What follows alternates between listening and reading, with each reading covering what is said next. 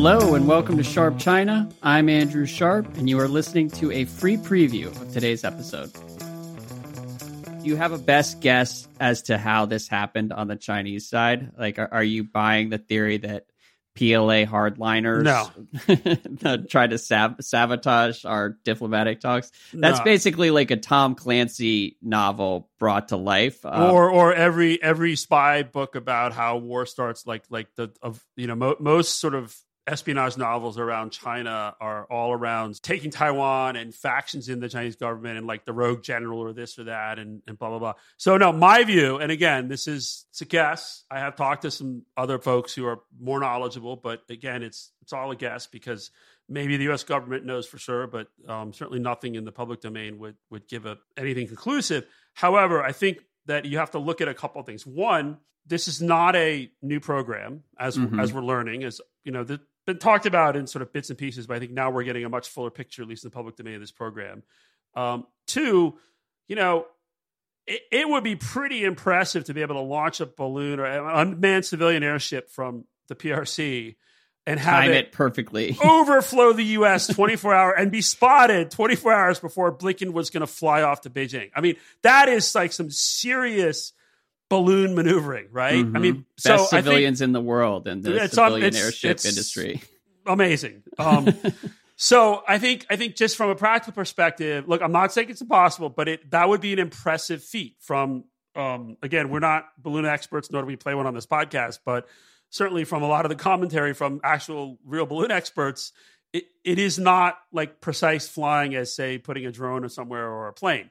Mhm. Second, though, is is you know the assumption that I have and other people I respect have is this has been an ongoing program.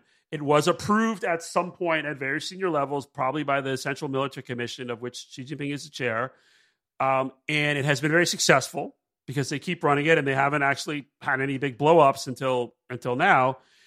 And you know, it's unlikely that at the top level, like Xi Jinping would approve of a mission right? Yeah. So this could just be an ongoing thing. They have a schedule of how they put these things up and, and run them around the world, and and and they're collecting and they're useful, and so they keep doing it, and it's very low cost relative to say putting up a spy satellite.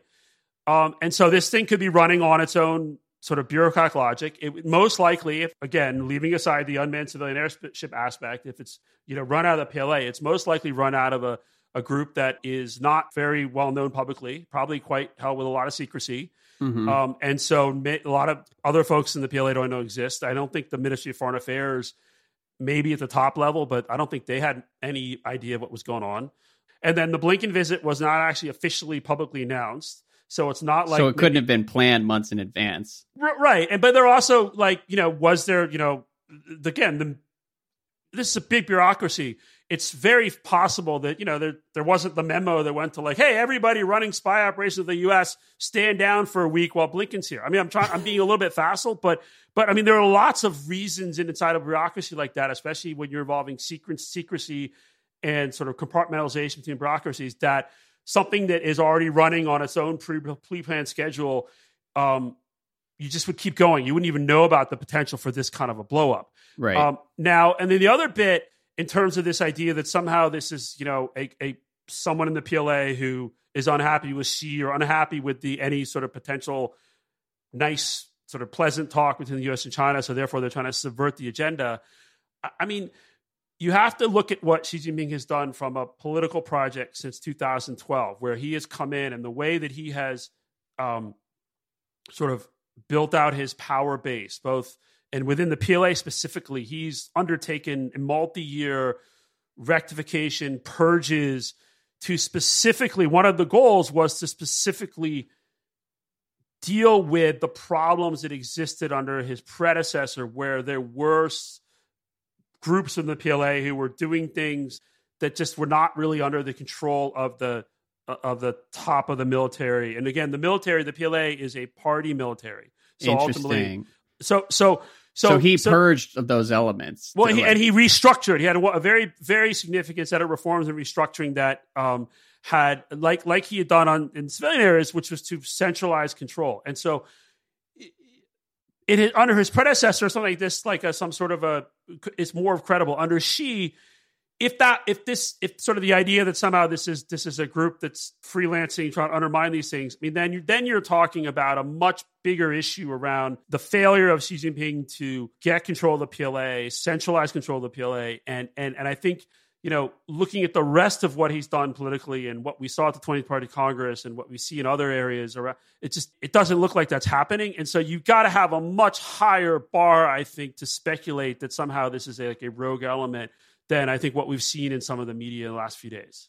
Yeah, and to be clear, there hasn't been any like hard evidence of that theory at all, correct? No, but it's always it's a default like, oh, you know, and and and, and it's just like, you know, and then the Chinese side are mirroring. There are folks on the Chinese side who think that this was all this whole Blinken's trip. This was all a plot to disrupt Blinken's trip by U.S. Big hardliners on China. yeah, no, I mean, no, I'm serious. It, it's so so so. It's like you've you've got this it, it just it, again, every, both sides have domestic politics. Both sides have extremely domestic politics, especially when it comes to China and the U.S. and the U.S. in the PRC. And, and so it, it, it is a it's just it's a very very toxic mix right now that is I think very combustible and there is going to be you know we have to wonder what what's the next sort of ingredient that gets added to this toxic mix that leads to something much more of a problem. It's really remarkable. I mean, last week we talked about General Mike Minihan and his prediction of conflict in 2025. That whole discussion feels like it was six weeks ago because of right. how much has happened and swirled around DC in the intervening seven days. So, um, yes, the, the tensions are high on all sides. Uh, I do have one question about Xi here from Patrick. He writes, Xi seems to imagine a future in which China is an economic and military superpower that dominates its region thanks to years of straight line growth. He seems to now be living in that future with his actions, but he's doing so without the consolidated regional power and, more importantly, without the time for everyone else to adjust over the course of 20 years to the reality of China as a superpower. As a result, he comes across as very aggressive and essentially a bully. And then at the same time, he seems to be kneecapping his economy and lowering the entrepreneurial spirits by imposing so much control. In this way, it's like he's going back more than 20 years to a power structure of the communist era of complete power, social control, suppression, and a return to emperors. Aren't these two efforts in conflict then? China is behaving like growth will continue on a straight line for 20 years, while at the same time suppressing some of the factors that drove that growth over the past 20 years. Is that a valid reading of what's happening? Patrick asks. Or are some of these assumptions based on what I'm hearing in Western media? I'd love to hear Bill's thoughts on these dynamics. What do you think? So that is a really interesting question, and I'm going to actually answer it by talking about something that happened earlier this week. So all right, and that's the end of the free preview. If you'd like to subscribe and receive full episodes of this show, you can do that in two ways. First, you can go to sinocism.com and sign up for Bill's newsletter, which will also give you access to all of our Sharp China shows. Or if you want to receive all our Sharp China episodes along with daily analysis of the tech business from Ben Thompson, several other podcasts about technology, and more shows that we'll be adding in the months to come, you can click the link in your show notes and subscribe to Stratechery Plus.